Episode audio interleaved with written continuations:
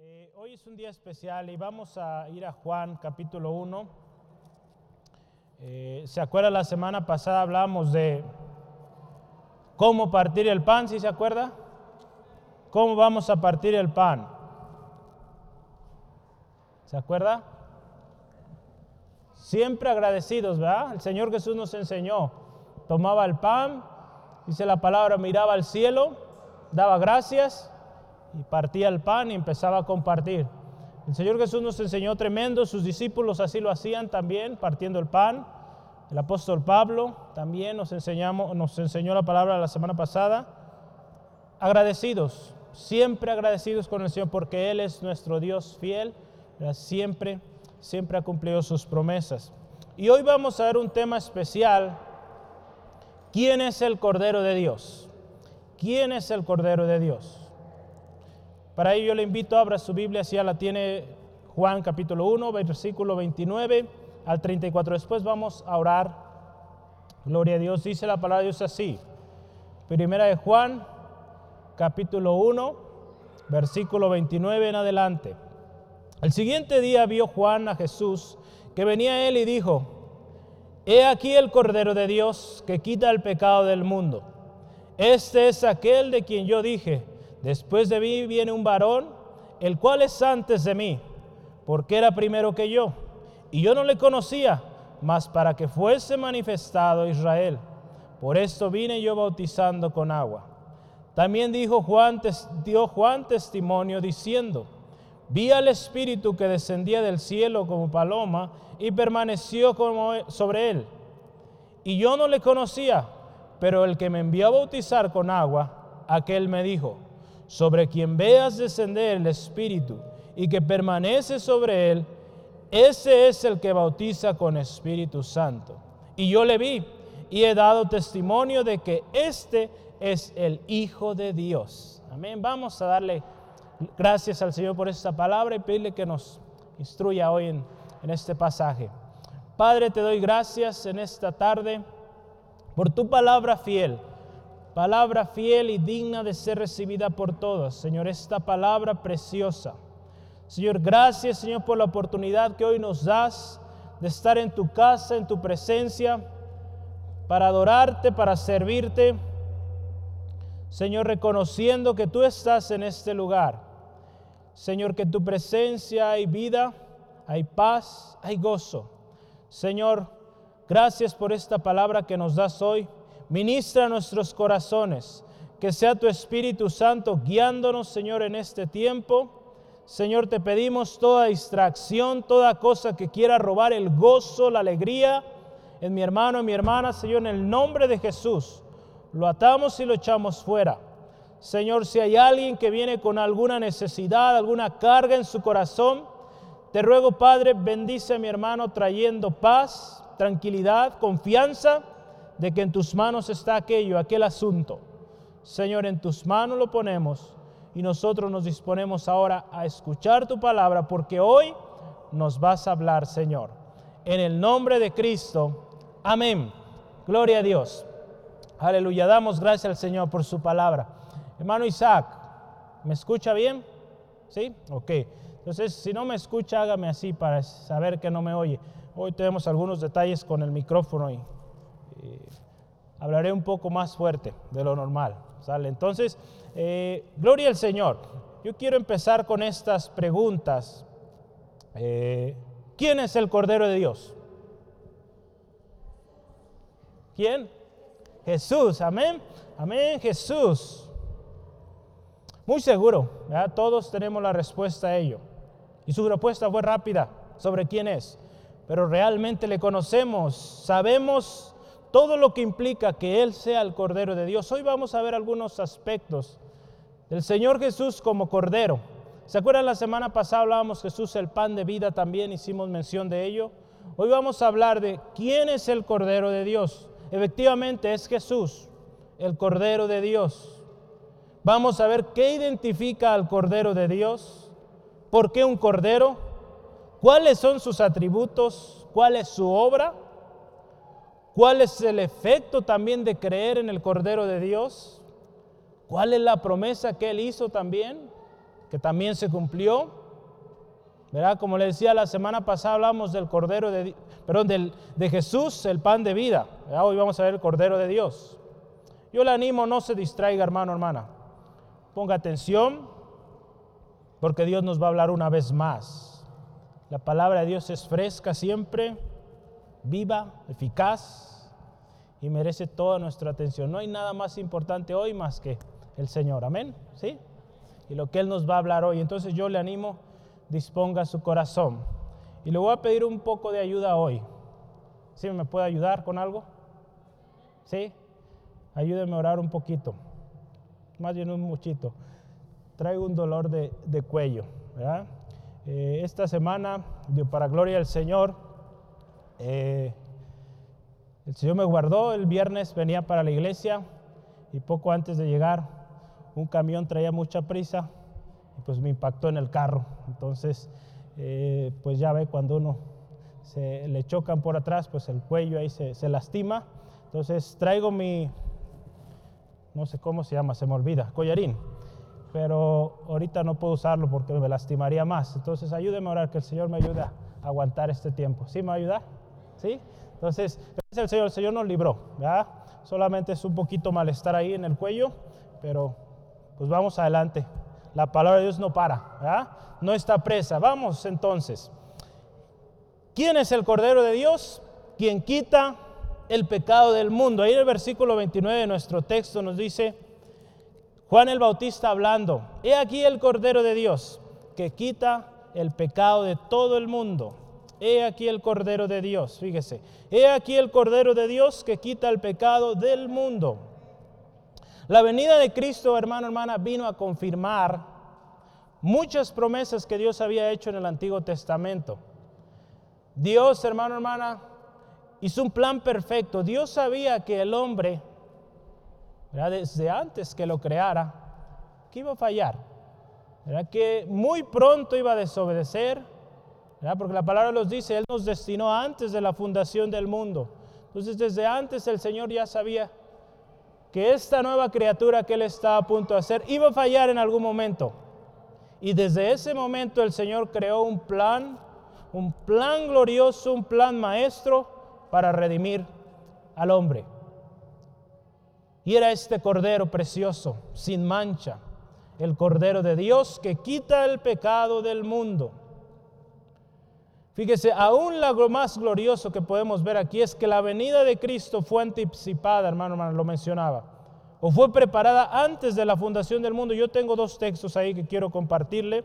Ahí en Primera de Pedro 1.20, vamos a verlo rápidamente. Primera de Pedro 1.20. Dios en su omnisciencia todo lo sabe. Él sabía que el hombre en algún momento iba a fallarle y Él preparó un plan. Dios nunca, hermano, hermana, le toman por sorpresa las cosas. Él lo sabe todo. Amén. En 1 de Pedro 1.20 dice así la palabra. Ya destinados de antes de la fundación del mundo, pero manifestado en los postreros tiempos por amor de vosotros. Si usted se fija en el Antiguo Testamento, no estaba Jesús todavía pero resonaba su venida, verá los profetas, verá en un momento vamos a ver algunas secciones de la palabra en el Antiguo Testamento donde la promesa del Señor Jesús, la promesa de redención se estaba dando. Y en el cumplimiento, pues qué glorioso, nos tocó a nosotros. Efesios 1.4 también, Efesios 1.4, ahí es, en Efesios 1 está hablando de, todos fuimos creados para alabanza de su gloria. Y ahí en Efesios 1, versículo 4, nos dice específicamente lo siguiente. Según nos escogió en Él, en Jesucristo, antes de la fundación del mundo, para que fuésemos santos y sin mancha delante de Él. Dios nos escogió en Jesucristo, hermano, hermana. En la mañana hablábamos de esto. Cuando Dios nos ve a usted y a mí, no nos ve nuestra condición humana, de que, ay, qué buena persona es. No nos ve así. Él nos ve en Cristo. Lo que usted y yo somos en Cristo. Porque nuestra naturaleza carnal, hermano, hermana, tiende a desobedecer, tiende a rebelarse, tiende a fallar al Señor. Pero cuando estamos en Cristo, Así es como nos ve el Señor. ¿verdad? Santos, ¿verdad? Como dice, llamados para santidad, llamados, Y, santo, ¿verdad? Uno de los significados de santo es apartado para un uso exclusivo. Entonces aquí, hermano, hermana, Juan el Bautista, nuestro texto volviendo, Juan el Bautista estaba testificando, fíjese, de aquel que venía después de él y que existía desde antes que él. Ahí vemos ahí en Juan 1, 26 al 27, si usted lo revisa ahí en su Biblia, dice, Juan le respondió diciendo, ahí Juan eh, le pregunta, ¿quién eres tú? ¿Eres el Mesías? ¿Eres Elías? ¿Eres un profeta? Y, y él dice, no. Entonces, ¿por qué bautizas si no eres ni el Cristo, ni Elías, ni el profeta? Y dice ahí en el versículo 26, Juan le respondió diciendo, yo bautizo con agua mas en medio de vosotros está uno a quien vosotros no conocéis. Este es el que viene después de mí, el que es antes de mí, del cual yo no soy digno, fíjese, de desatar la correa de su calzado. El hecho de que Cristo Jesús estaba antes de Juan, hermano, hermana, nos habla esto, ¿no? Lo que ya veíamos hace unos momentos. Desde antes de la fundación del mundo, Él el Señor Jesucristo junto con el Padre y con el Espíritu Santo estaban generando o tenían ese plan perfecto, plan maestro, como usted le quiera llamar, de redimir al ser humano. Porque Dios sabía, hermano, hermano, que un día íbamos a fallar y Él preparó todo. Preparó todo, ¿verdad? Preparó todo este tema de la ley, Ahí nos enseñó el Señor cosas tremendas, nos enseña cómo era necesario. Recuerda, eh, hemos estado leyendo ¿verdad? estos primeros libros de la palabra en nuestra lectura bíblica como iglesia y hemos visto cómo el Señor ordenó ¿verdad? a través de la ley que para que cuando alguien pecaba, ahí nos da una lista de diferentes pecados, qué tipo de sacrificio habían de ofrecer. Y había que haber muerte de algo, de un animalito ahí para que ese pecado fuera cubierto con la sangre de aquel animal. Desde ahí el Señor nos fue enseñando que era necesario, ¿verdad? La muerte para que el pecado fuera en este caso pues cubierto. Fue solo hasta cuando vino Jesucristo que el pecado fue eliminado de nosotros, porque antes con los sacrificios solamente era algo que cubría. Entonces vamos a ver algo importante aquí. El cordero que quita el pecado del mundo es un cordero sin mancha. ¿Verdad? Sin mancha. En Éxodo capítulo 12, versículo 5 nos habla de cómo deberían ser los corderos que eran presentados en sacrificio.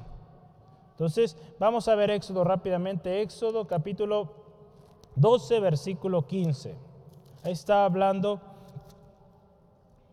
de la Pascua. Éxodo 12, 5, perdón.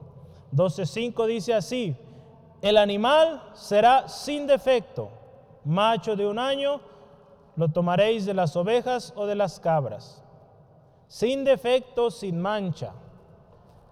Hermano, hermana, esto era el cordero de la Pascua. Que el Señor indicó al pueblo de Israel que debían tomar. En unos momentos vamos a ver que Jesús es el cordero pascual para nosotros. Pero si usted y yo vemos desde el Antiguo Testamento, Dios era muy claro. Con estos animalitos que habían sido o deberían ser presentados en sacrificio, deberían ser limpios, sin defectos, sin mancha. Jesús, hermano, hermana, es el cordero sin mancha. ¿Sí, amén? Fue presentado como el cordero del sacrificio que cargó nuestro pecado. Ese corderito debería ser limpio, hermano, hermana. Es por eso que al Señor le damos lo mejor y Jesucristo fue presentado como ese cordero sin mancha y en él cargó todo nuestro pecado, todas nuestras rebeliones, hermano, hermana, él las cargó en su cuerpo. Y si usted eh, me gusta, le gusta acompañarme, eh, Isaías 53 para ver esto, Isaías 53, 6 al 7. Dice, todos nosotros nos descarriamos como ovejas, cada cual se apartó por su camino, mas Jehová, fíjese, cargó en él el pecado de nosotros. Todo lo que nosotros merecíamos cayó, recayó en él. Angustiado él y afligido, no abrió su boca. Como cordero fue llevado al matadero y como oveja delante de sus trasquiladores, enmudeció y no abrió su boca. Ese cordero sin mancha fue directo al matadero, hermano, hermana. No abrió su boca, fue. Todo nuestro pecado fue, dice ahí la palabra, cargado sobre él. El hecho de que Jesucristo esté desde antes es algo tan precioso, lo veíamos. Y su sangre, hermano, hermana, no solo cubre el pecado. Cuando usted y yo hablamos de los sacrificios que se hacían en el Antiguo Testamento, esos sacrificios cubrían el pecado. Pero cuando Jesús vino, el Cordero de Dios quita el pecado. Ya por eso estamos viendo hoy, Jesucristo es el Cordero de Dios que quita el pecado del mundo. ¿No se goza por eso? Amén, amén. Gloria al Señor. Es una bendición, hermano, hermana, saber que nuestro pecado ya no es cubierto. El efecto tan precioso al quitar ese pecado de nosotros es que también, ¿verdad? Ese pecado lo debemos de olvidar. Ese es el efecto que también genera en nosotros olvidar esa ofensa, hermano, hermana, que hemos hecho al Señor. Así hemos ofendido al Señor, el Señor, perdóname, el Señor quita ese pecado y es para que no nos acordemos más de ello, sino que ahora vivamos para Él agradecidos por su gran misericordia. Y en primera de Pedro, quisiera que me acompañe, capítulo 1, versículo 19, ¿verdad? Es el que está ahí. Primera de Pedro 1, 19. Dice la palabra ahí. Si no, fíjese, con su sangre preciosa, sino con la sangre preciosa de Cristo, como de cordero sin mancha y sin contaminación. Vamos a leer desde el versículo 18 para entender ahí. Sabiendo que fuiste rescatados de vuestra mala manera de vivir, la cual recibiste de vuestros padres, no con cosas corruptibles como oro o plata, sino con la sangre preciosa de Cristo, como de un cordero sin mancha y sin contaminación. Una vez más, fíjese ahí, cordero sin mancha, sin contaminación. Ese fue el cordero que fue presentado delante de Dios. Es por eso que el perdón que usted y yo tenemos es válido delante de Dios, porque el sacrificio que se llevó fue sin mancha, sin contaminación. De otra manera, no hubiera funcionado pero ese cordero fue perfecto. Vamos a ver ahora, el cordero que quita el pecado del mundo es el perfecto cordero pascual. La historia del pueblo de Israel, hermano, hermana, y el cordero pascual nos enseñan, ¿Cómo, era este cordero? Vamos a verlo rápido. Ayúdeme, Éxodo 12. Éxodo 12. ¿Cómo debería ser este cordero? ¿Recuerda esta historia de la Pascua? ¿Cómo fue?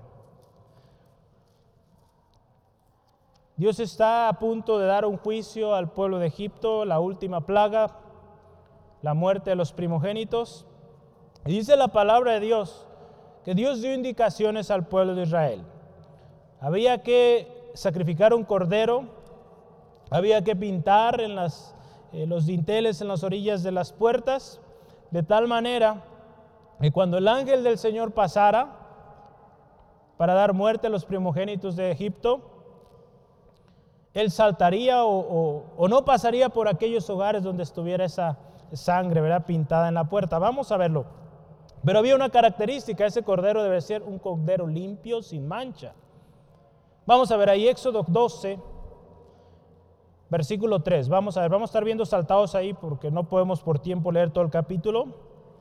Pero vamos a ver, Éxodo 12, 3 primeramente. Dice, hablad a toda la congregación de Israel diciendo, en el día 10 de este mes, tómese cada uno un cordero según las familias de los padres, un cordero por familia. Ahora vamos al versículo 7. Y tomarán de la sangre y la pondrán en los dos postes y en el dintel de las casas en los cuales han de comer. Entonces iban a sacrificar ese animalito, iban a pintar los postes, los dinteles. Después versículo 12 al 13. Pues yo pasaré aquella noche por la tierra de Egipto y heriré a todo primogénito en la tierra de Egipto, así de los hombres como de las bestias, y ejecutaré mi juicio en todos los dioses de Egipto. Yo Jehová. Hasta el 3, ¿verdad? Y la sangre os será por señal en las casas donde vosotros estéis. Y veré la sangre y pasaré de vosotros y no habrá en vosotros plaga de mortandad cuando hiera la tierra de Egipto. Fíjese, qué importante, ¿verdad? Este, e, este cordero en cada hogar israelita que fuera sacrificado y que esta marca en las puertas fuera puesta, porque de otra manera la muerte llegaría a ese lugar. Jesucristo, hermano, hermana, es nuestro Cordero Pascual sin mancha, sin pecado. Cuando la sangre de Cristo Jesús fue derramada por usted y por mí, usted y yo recibimos redención, de tal manera que ya no hay muerte, no hay condenación para usted ni para mí. Ahí en 1 Corintios 5, 7 lo confirma para que vea usted que ahí dice que Jesucristo es nuestro Cordero Pascual. En 1 Corintios 5, 7 nos dice así la palabra. Limpiaos pues de la vieja levadura para que seáis nueva masa, sin levadura como sois. Porque fíjese, porque nuestra Pascua, que es Cristo, ya fue sacrificada por nosotros. Cristo nuestra Pascua ya fue sacrificado por nosotros, hermano, hermano. Qué hermoso saber eso, hermano, hermana, y que no hay necesidad de esfuerzos, cumplir algo para poder alcanzar la salvación. En Hebreos 4:15 la palabra también dice, porque no tenemos un sumo sacerdote que no, fue eh, no pueda compadecerse de nuestras debilidades, si uno, que, si uno, uno que fue tentado en todo, según nuestra semejanza, pero sin pecado. El Señor, sin pecado, ese perfecto Cordero, lo pagó. Y una última cosa, el Cordero de Dios que quita el pecado del mundo, es el Cordero, hermano, hermana, que aplacó la ira de Dios. Usted se acuerda que hay un texto en la Biblia que dice, la paga del pecado es muerte, ¿verdad? Sí, ahí en Romanos, En Romanos nos dice la palabra en Romanos 6:23, si está ahí, ¿verdad? Romanos, hay que darle, darle escape y refrescar. Eh, es Romanos 6:23, no es Juan. En Romanos 6:23 la palabra nos dice, la paga del pecado es muerte. Entonces, ni para dónde hacernos. ¿Sí, amén? Entonces, era necesario que alguien muriera para que usted y yo eh, recibiéramos redención. Y Cristo Jesús fue ese cordero, sin mancha presentado. El sacrificio vino a ser lo que la ley decía la propiciación o la expiación por nuestros pecados. Y esto, hermano, hermana, aplacó la ira de Dios. La ira de Dios es contra los que hacen maldad, los que viven en iniquidad. Nosotros así vivíamos. Pero gracias al sacrificio del Señor Jesucristo, Él pagó, Él tomó nuestro lugar. Hemos estado estudiando los domingos en la mañana. Eh, Jesús fue el sacrificio, va a aprender una palabra nueva hoy. Jesús fue el sacrificio vicario. ¿Alguien había escuchado esa palabra? Vicario. ¿Sí? Si no lo había escuchado, la palabra vicario es algo en lugar de otro. Entonces Jesús fue ese sacrificio. En lugar de nosotros, Él tomó ese castigo, ¿verdad? Sobre Él recayó todo el castigo que nosotros merecíamos. Entonces por eso Jesús fue ese sacrificio vicario, hermano, hermana, por usted, por mí, puesto en nuestro lugar. ahí en Primera de Juan 2.2, vamos a ver rápidamente. Primera de Juan 2.2. Y Él es la propiciación por nuestros pecados y no solamente por los nuestros, sino también por todos los del mundo. Juan, 1 Juan 4:10, vamos a ver también ahí cerquitas. En esto consiste el amor, no en que nosotros hayamos amado a Dios, sino en que Él nos amó a nosotros y envió a su Hijo en propiciación por nuestros pecados. Dios nos amó. Amén. Sí, amén. Él nos amó tanto, hermano, hermana. Recuerda este texto tan precioso. De tal manera nos amó que dio a su Hijo unigénito para que todo aquel que en Él crea no se pierda, mas tenga vida eterna.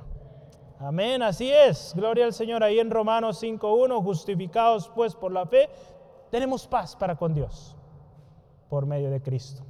No por nuestros medios, nuestros méritos, no, sino por medio de de Jesucristo. Entonces Jesucristo fue, hermano, hermano, ese cordero precioso, cordero sin mancha, que aplacó la ira de Dios. La ira de Dios estaba sobre nosotros por nuestro pecado, pero Cristo Jesús presentado como ese cordero aplacó la ira de Dios y ahora nosotros podemos gozar de su gran amor. En cada sección del, Nuevo, del Antiguo Testamento, hermano, hermana, se anunciaba la venida de este Redentor. Juan lo venía anunciando, fíjese, el Cordero de Dios que quita el pecado del mundo. Cristo vino y lo hizo. Su sacrificio en la cruz del Calvario fue el sacrificio vicario que nosotros necesitábamos para ser reconciliados con el Padre. Y esto es tan hermoso, hermano, hermana, como lo mencionaba hace unos momentos. Dios ya sabía que un día le íbamos a fallar y Él preparó este sacrificio. El sacrificio perfecto. Enseñó al pueblo de que era necesario el sacrificio, que hubiera muerte de algo para que pudiera cubrirse el pecado. El pueblo lo entendía muy bien, de tal manera que cuando Cristo Jesús vino a hacer ese sacrificio perfecto, aun cuando muchos no lo creyeron o no lo aceptaron, porque esperaban otro, el Señor cumplió su promesa de que para que pudiera haber perdón, había que haber muerte. Entonces la muerte del Señor Jesús trajo perdón. Gloria a Dios. Vamos al siguiente punto ahí. Cristo Jesús, el Cordero de Dios, quien es desde el principio. Si usted se fija en los versículos 30 y 31, Juan diciendo, yo no le conocía, fue antes de mí. Ahí hay unos versículos después dice, el que me envió a bautizar, ¿verdad? me dijo que con, en el cual posa el Espíritu Santo, ahorita vamos a hablar de eso, ¿verdad? Pero eh, ahí nos enseña, ¿verdad? Eh, la palabra que fue antes de Juan. Juan lo reconoce y en su predicación lo dice, y también el, eh, aquí el escritor de Juan también nos dice ahí en los primeros versículos de, de, Juan, Juan 1, 1 al 3, fíjese, en el principio era el verbo y el verbo era con Dios y el verbo era Dios. En nuestros estudios de la luz de la vida estamos, leemos o es nuestra primera clase. Este era en el principio con Dios, todas las cosas por Él fueron hechas y sin Él nada de lo que ha sido hecho fue hecho. Entonces Jesús estaba desde el principio, Cordero de Dios desde el principio. Si usted se fija, Juan comienza con esto, hablando de Jesús como el verbo. En otras versiones de la palabra dice la palabra, el logos en griego, la palabra en acción, Jesucristo. ¿Por qué? Porque Cristo Jesús vino a traer cumplimiento de toda la palabra que Dios había dado a través de sus profetas. Gloria al Señor. En otras palabras, Cristo es la palabra de Dios cumplida y es por eso que estaba desde el principio Jesucristo presente. Él conocía, hermano, hermana, que la única manera de redimir a este hombre caído era a través de su sacrificio. Y, era, y sería la única manera en que podría traer redención a toda la humanidad. Y algo que, me llama la atención es que Juan el Bautista, cuando él eh, está bautizando, ¿verdad? en esta historia usted puede leerla con calma, el capítulo 1 es, es cortito, que son 51 versículos, no es mucho. Léalo con calma y vea que Juan el Bautista es cuestionado. ¿Por qué bautizas eh, si no eres, ya ahorita leíamos, si no eres el Cristo, si no eres eh, Elías, si no eres el profeta, ¿por qué lo haces? Ahí en el versículo 25 dice que fue cuestionado, le preguntaban, ¿por qué él bautizaba? Si vemos ahí en el versículo 25, ¿qué dice? Juan 1.25. Y le preguntaron y le dijeron, ¿por qué pues bautizas si tú no eres el Cristo, ni Elías, ni el profeta? Ellos preguntaban, los fariseos enviaban gente a preguntarle. Y él fíjese lo que dice en el versículo 31, más adelantito, versículo 31 de nuestro texto. Y yo no le conocía, mas para que fuese manifestado Israel, por este vine yo bautizando en agua. Juan, hermano, hermana, venía bautizando en agua para que fuera manifestado Jesús. En otra versión, en la nueva versión internacional, dice que para que fuere manifestado, aquí dice en nuestra versión, en el 31 que dice para que fuera manifestado, ¿verdad? Y en la nueva versión internacional dice para que fuera revelado. Entonces, muy similar el, concepto. Entonces el bautismo de Juan era para que se revelara o para que se viera, para que conocieran al Señor Jesús. El bautismo, hermano, hermana, si usted recuerda, ¿cuántos ya se bautizaron acá? Varios ya se han bautizado. Si recuerda, ¿qué representa el bautismo? Amén. Muerte y resurrección, ¿verdad? Muerte a la vida antigua, a la mala manera de vivir y resurrección a una nueva vida en Cristo. Eso es lo que representa en esencia.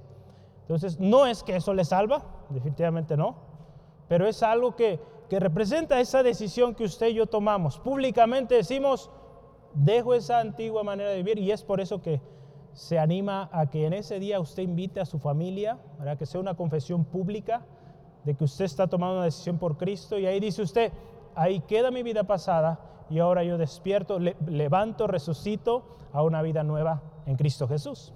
Entonces cuando usted lo haga, tenga eso firme, de que usted públicamente está diciendo, ¿sabes qué?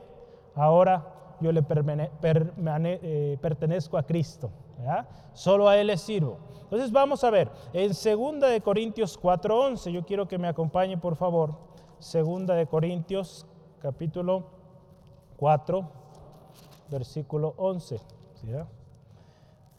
Dice así la palabra.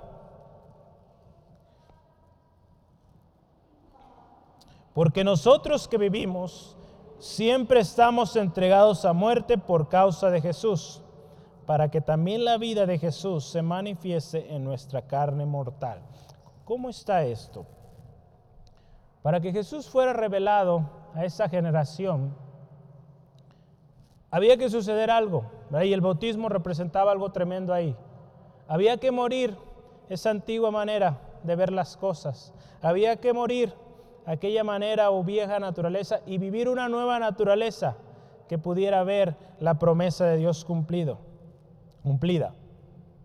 Y es por eso cuando Juan es cuestionado, ¿por qué bautizas? Pues para que el Señor sea manifestado. Aquel que, hace, que es antes de mí pueda ser manifestado, pueda ser revelado. El bautismo representa muerte a la vieja naturaleza y vida a la nueva vida en Cristo. Algo tenía que morir para que la vida de Cristo se manifestara. Esto venía haciendo Juan el Bautista, bautizando, representando la muerte a lo viejo o de lo viejo para que se manifestara Cristo, quien es desde el principio, hermano, hermana. Algo muy especial, y yo hace algunos meses eh, lo, compartía en, un estudio el jueves, yo hoy se lo quiero compartir y tenga lista su libreta o su hojita porque yo quiero que anote esto y en casita lo vea, hoy no lo vamos a leer. Pero el Antiguo Testamento, cuando usted escucha a Pablo o en el, Nuevo Testamento, algunos hacen mención de las escrituras. Cuando ellos decían las escrituras dicen, se refieren a lo que usted y yo hoy tenemos en nuestra Biblia como el Antiguo Testamento. ¿Sí? Entonces, ¿cuáles eran las escrituras? el Antiguo Testamento. ¿Sale? Cuando en el Nuevo Testamento usted vea que dice las escrituras, se refiere al Antiguo Testamento. De hecho, por ejemplo, el pueblo judío hoy, para ellos esos son, o esa es su, su Biblia, ¿no? Es el llamado Tanaj. Son los, eh, los libros que usted y yo tenemos hoy en el Antiguo Testamento. Y ese Antiguo Testamento está dividido en tres grandes secciones. Sale en tres grandes secciones. Escuche y tome nota. La primera, Torah. Es la primera, el Torah. ¿El Torah qué es? Son los libros de la ley, que son Génesis, Éxodo, Levítico, Números, Deuteronomio. ¿Sale? Entonces, para un judío, si usted le dice la Torah, son esos primeros cinco libros. Y en la Torah, en la ley, Jesús fue anunciado. Y hay un versículo ahí. No, no, no, no, hay que seguir ahí. Yo te aviso, ¿sale? En la Torah, en la ley, Jesús fue anunciado. Entonces, si usted lee este pasaje, nos habla ahí proféticamente de la venida de Cristo. Entonces, para un judío, hermano, hermana, desde la ley, digo, este es uno, hay muchos más. Hay muchos más libros donde nos menciona ahí, o muchos pasajes donde nos habla de la venida de Cristo. Entonces, hablando, acuérdense, estamos en el tema todavía, no hemos movido Jesús desde el principio. Entonces Jesús fue anunciado en la misma ley. ¿Sale? Esa es la primera sección. La siguiente sección del Antiguo Testamento, del Tanaj, para los judíos es el Nevi'im. Anótelo ahí, Nevi'im. El Nevi'im, también conocido, si gusta anotar ahí, los profetas. Ese es su nombre en hebreo, pero también es los profetas. En la Biblia usted tiene profetas, ¿verdad? ¿Se lo ha visto? Profetas mayores, profetas menores. ¿Sí? ¿De acuerdo con eso? ¿Sí le ha tocado verlos? Entonces, eh, también ellos lo llaman primeros profetas y profetas posteriores. Es lo mismo que nosotros, profetas mayores, profetas menores. Y en esta sección de la Biblia de los judíos también se anunciaba la venida de Jesús. Y tenemos dos textos. Primero en los primeros profetas, segunda de Samuel 22:50, y en los profetas posteriores, Isaías es uno de ellos, Isaías 11:10. En estos dos pasajes también Jesucristo se anunciaba. Acuérdense, estamos hablando Jesús desde el principio. En el principio era el verbo y el verbo era con Dios. Entonces, cuando Dios creó la creación, todo lo que Él hizo tan lindo que hoy usted y yo disfrutamos, ahí estaba Jesús presente. Él conocía el plan de Dios, estaba en el plan de Dios.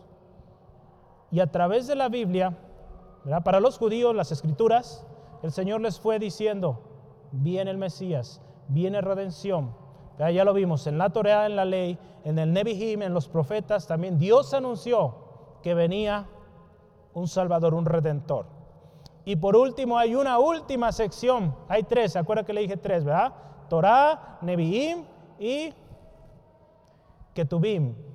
A ver, dígalo usted, cuenta de tres, una, dos, tres. Ketubim, muy bien.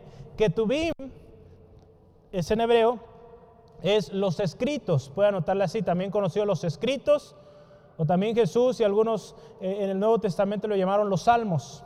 Los salmos están ahí, en el Ketubim, ¿sale?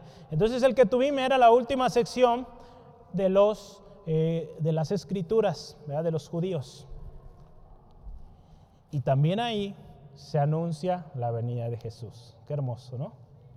Hay un texto, eh, Salmo 18, 48, y en el Salmo 117.1 también hay algo ahí que nos habla eh, proféticamente de la venida del gozo que habría cuando Jesucristo viniera.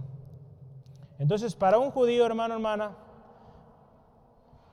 en todas las escrituras ellos tenían evidencia, tenían promesa de que venía un Salvador y que habría gran regocijo, gran alegría.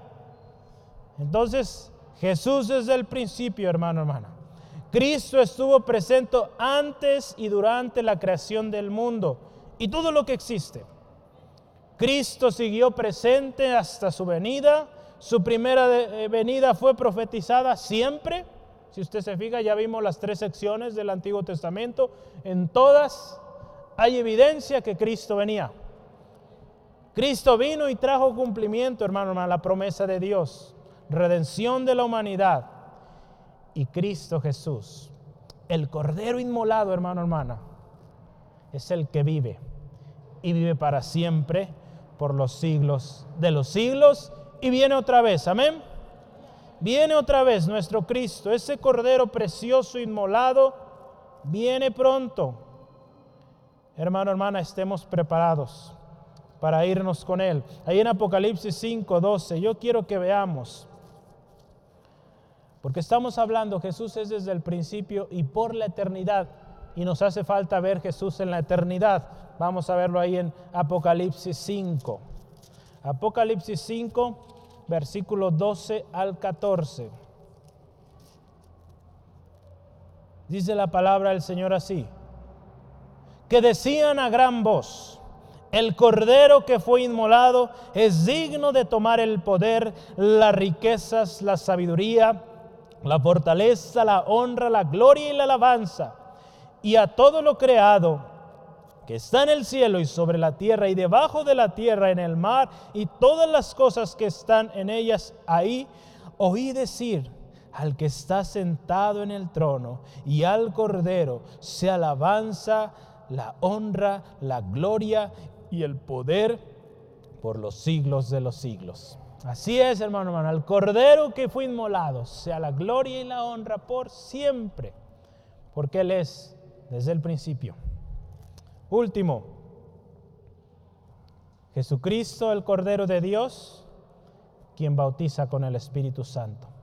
En los versículos 32 al 33 de nuestro texto, si usted y yo lo vemos una vez más, ahí nos dice que Juan dio testimonio vio al Espíritu Santo descender sobre él. ¿Verdad? Dios le dijo, ¿verdad? Quien le mandó a bautizar a Juan, le dijo que en aquel donde posara el Espíritu y permaneciera en él, ese era quien bautizaría con Espíritu Santo. ¿Verdad? Entonces, en el propio bautismo del Señor Jesús, hermano, hermana, fue confirmado que Él era ese Cordero que bautizaría con el Espíritu Santo. Ahí en Mateo 3, 16 al 17 no podemos verlo completo por tiempo, pero ahí nos habla, cuando Jesús es bautizado, ¿verdad? desciende, eh, dice la palabra de Dios, el Espíritu Santo en forma corporal de paloma, hay posa sobre él y la voz del Señor, este es mi Hijo amado, en quien tengo complacencia. Juan dio testimonio de ello, él estuvo presente ahí. Y algo tan lindo también es que ese Jesús, es quien bautizaría en Espíritu Santo y fuego. Mateo 3:11. Jesús, hermano, hermana, lo veíamos hace algunos meses, fue el primer consolador. Fue el primer consolador y es quien también prometió el otro consolador, que es el Espíritu Santo. Hermano, hermana, el bautismo que traería a Cristo sería el poder para que sus seguidores hicieran cosas mayores que las que él hizo. El Espíritu Santo, hermano, hermana, como promesa por parte de Cristo se cumplió. Ahí en Juan 14, 16 al 17, pero cuando venga el Espíritu Santo, vamos a verlo rápido. Juan 14, 16 al 17. Es importante que usted y yo sepamos, hermano, hermana, que Cristo Jesús, el Cordero, el Cordero de Dios, también prometió el Espíritu Santo. Bautiza con el Espíritu Santo. Juan 14, 16 al 17. Y yo rogaré al Padre y os daré otro consolador. Se está diciendo que otro consolador es que ya había uno ahí y era el mismo. Para que esté con vosotros para siempre. El Espíritu Santo, el Espíritu de verdad, al cual el mundo no puede recibir, porque no le ve ni le conoce. Pero a vosotros le conocéis, porque mora con vosotros y estará en vosotros. Jesús fue insistente y les dijo a sus discípulos, no se vayan de Jerusalén hasta que sean investidos del poder de lo alto. Jesús hizo la promesa y les indicó cuál era el requisito. Ustedes quieren recibir ese poder, no se vayan de donde están, no se muevan. Es por eso, hermano, hermana, que le animamos la importancia de ser llenos del Espíritu Santo cada día. Porque de esa manera usted y yo vamos a poder vivir en ese poder. Y también muy importante, lo hemos estudiado, no vamos a ser engañados. Porque el Espíritu Santo, hermano, hermana, es quien nos va a guiar a toda verdad. ¿Cuánta gente hoy en día está siendo engañada por tanta doctrina que escucha en internet o en tantos recursos que hay hoy en día? Porque no son llenos del Espíritu Santo. Necesitamos ser llenos del Espíritu para que usted y yo no seamos engañados. Y el Espíritu Santo, créame, le va a guiar a toda verdad, le va a enseñar todas las cosas, le va a recordar lo que Jesús enseñó. Y cuando usted escuche algo que no va, el Espíritu Santo mismo le va a revelar esto no es. Y usted va a poder desecharlo, apartarse de ello. De otra manera vamos a caer ahí presas fáciles Cristo Jesús cumplió, hermano, hermana, cumplió la promesa de su derramamiento. Ahí la palabra de Dios en Hechos 2, del 1 al 4, nos habla. Estando unánimes, fueron llenos, llenos del Espíritu Santo. Y algo tan especial fue una promesa que si usted y yo vemos, fue también prometida desde Joel, uno de los profetas posteriores, vea como lo llaman los eh, en las escrituras de los eh, judíos. Hechos 2, 16 al 21, usted puede ver ahí. En los postreros días derramaré mi espíritu sobre toda carne. ¿verdad? Y qué hermoso, visiones, sueños, tremendas cosas sucederían cuando se derramara el Espíritu Santo. Y esa promesa se cumplió, se sigue cumpliendo hoy en día. Este pasaje, hermano, hermana, nos da una idea de lo grandioso que es la llenura del Espíritu Santo y todo lo que esto representaría. ¿Verdad? Porque nos prepararía, nos equiparía, hermano, hermana, para la segunda venida de Cristo también. Porque estamos viendo, la palabra de Dios también nos enseña cómo los últimos tiempos serían tiempos turbulentos, difíciles. Y en esos tiempos es necesario el Espíritu Santo. Porque de otra manera, hermano, hermana, basta con unos minutos escuchar las noticias, escuchar eh, algún noticiero. Es tremendo lo que vemos a nuestro alrededor. Y no se sorprenda, cada vez pues irá peor. La misma palabra nos lo enseñó. La promesa del Espíritu se cumplió y se sigue hoy cumpliendo. El poder del Espíritu Santo es el mismo y hoy sigue obrando de manera poderosa. ¿Estamos llenos del Espíritu Santo hoy? ¿Es válida o vigente su influencia hoy en los seguidores de Cristo? Hoy en día, hermano, hermana, mucho se habla del Espíritu Santo, pero poco vemos su influencia en la iglesia. Está habiendo un enfriamiento tremendo en muchos lugares. En otros lugares, gracias a Dios, avivamiento, pero muchos lugares se está descuidando porque se está enfocando más en el show, en la fiesta, en tanta cosa y no hay el Espíritu Santo ahí. O en ideas de hombre, razonamientos de hombre que no hay ahí Espíritu Santo guiando. De tal manera que hoy en día están surgiendo muchísimas sectas cada día. Este año, hermano, hermano, el Señor nos ha estado llevando a hablar del Espíritu Santo y de, y de lo que es el Espíritu Santo para nosotros, la iglesia de Cristo. No olvidemos esto. Cristo lo prometió, hermano, hermana y lo cumplió. Lo estamos pidiendo, ¿verdad? La palabra de Dios dice que si usted se lo pide al Padre, Él se lo va a dar. Si usted le pide el Espíritu Santo al Señor, Él se lo va a dar. Recuerde, Cristo Jesús es el Cordero de Dios. El Cordero de Dios que bautiza con el Espíritu Santo. Yo quiero terminar con un extra. ¿Quién es el Cordero de Dios? Vea el versículo 34. Juan 1.34. Y yo le vi y he dado testimonio de que este es el Hijo de Dios. El Cordero de Dios es el Hijo de Dios. Gloria al Señor. El Cordero de Dios es el Hijo de Dios. El testimonio de Juan lo registra. El testimonio de un centurión se acuerda también. Verdaderamente este es el Hijo de Dios.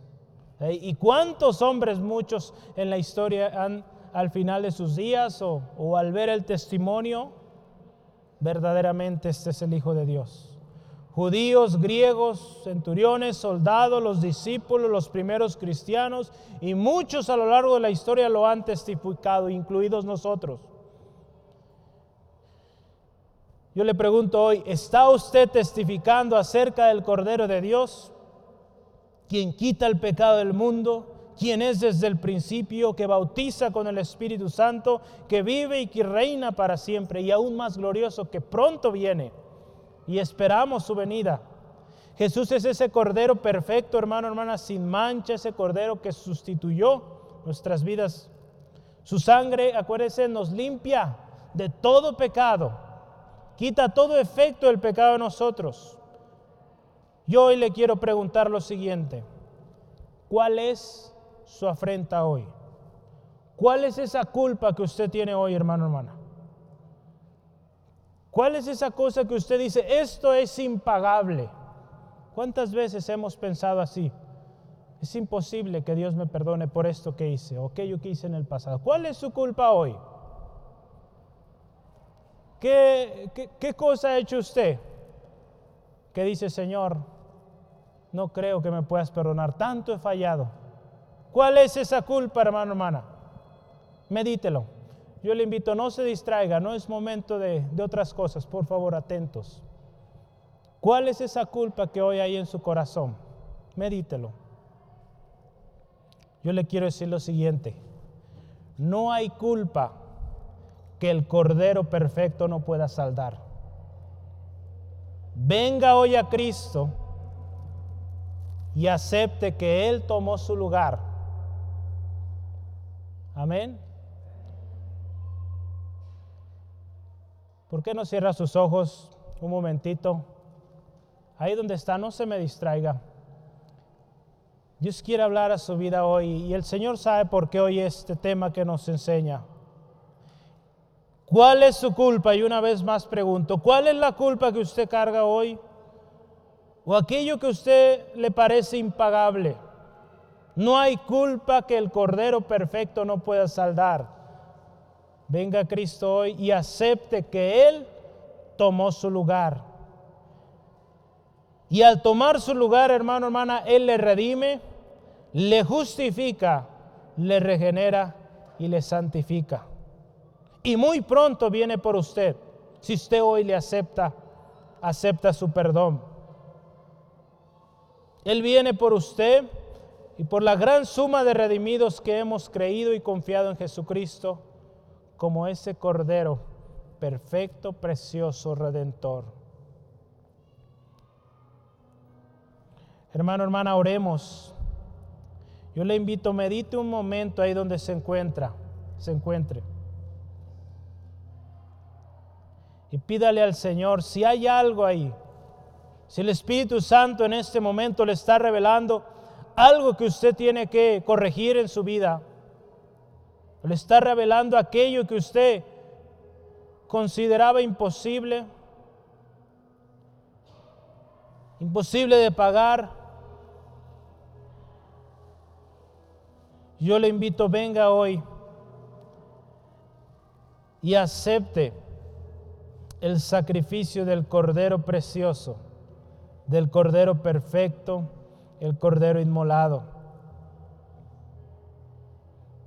Señor, te damos gracias en esta tarde por ese sacrificio precioso en la cruz del Calvario. Señor, ese Cordero, ese Cordero que quita el pecado del mundo, Señor. Gracias, Jesucristo, por ser ese Cordero precioso, sin mancha,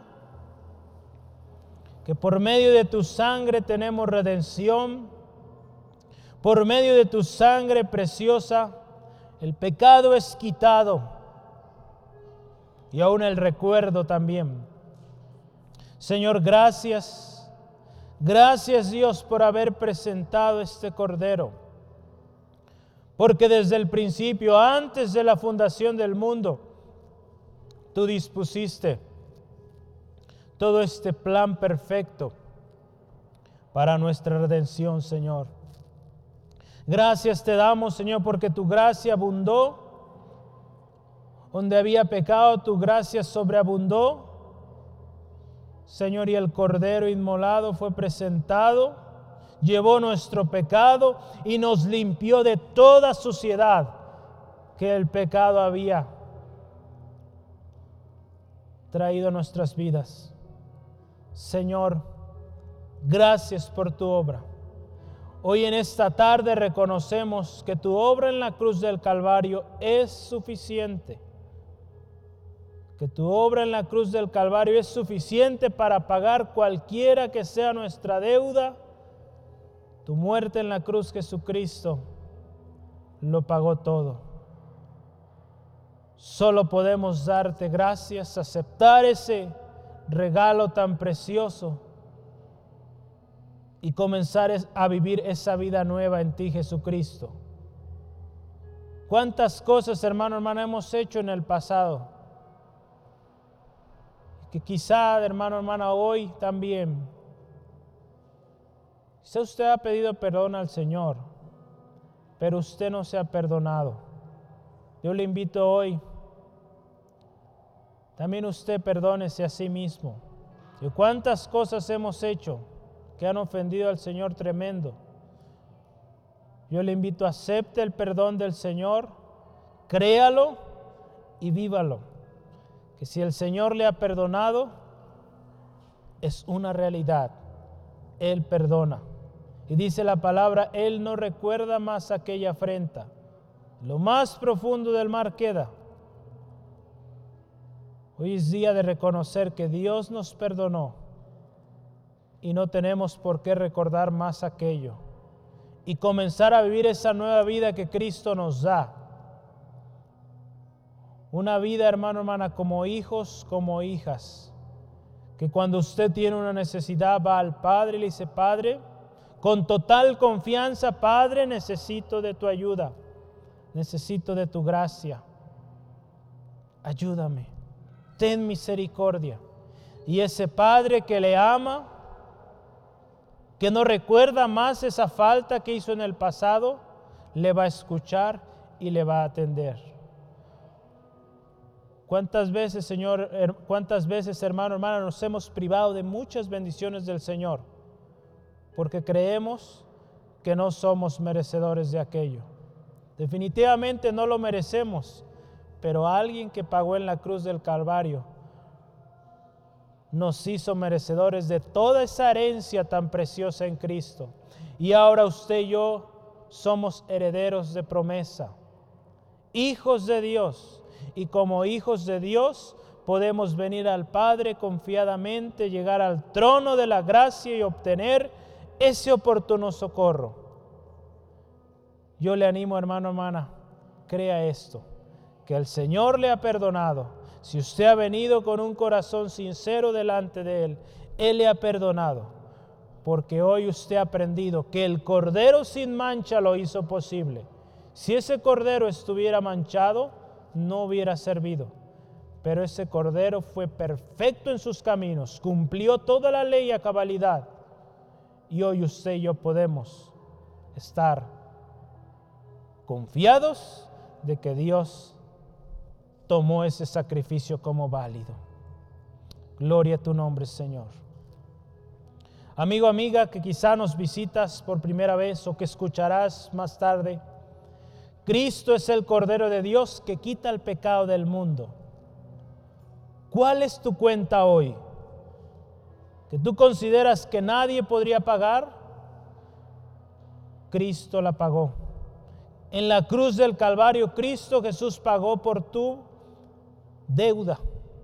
Ven hoy a Cristo, acepta hoy lo que Él tiene para tu vida, el pago que Él dio por tus pecados, porque si hoy tú vienes a Él, Él trae paz a tu vida.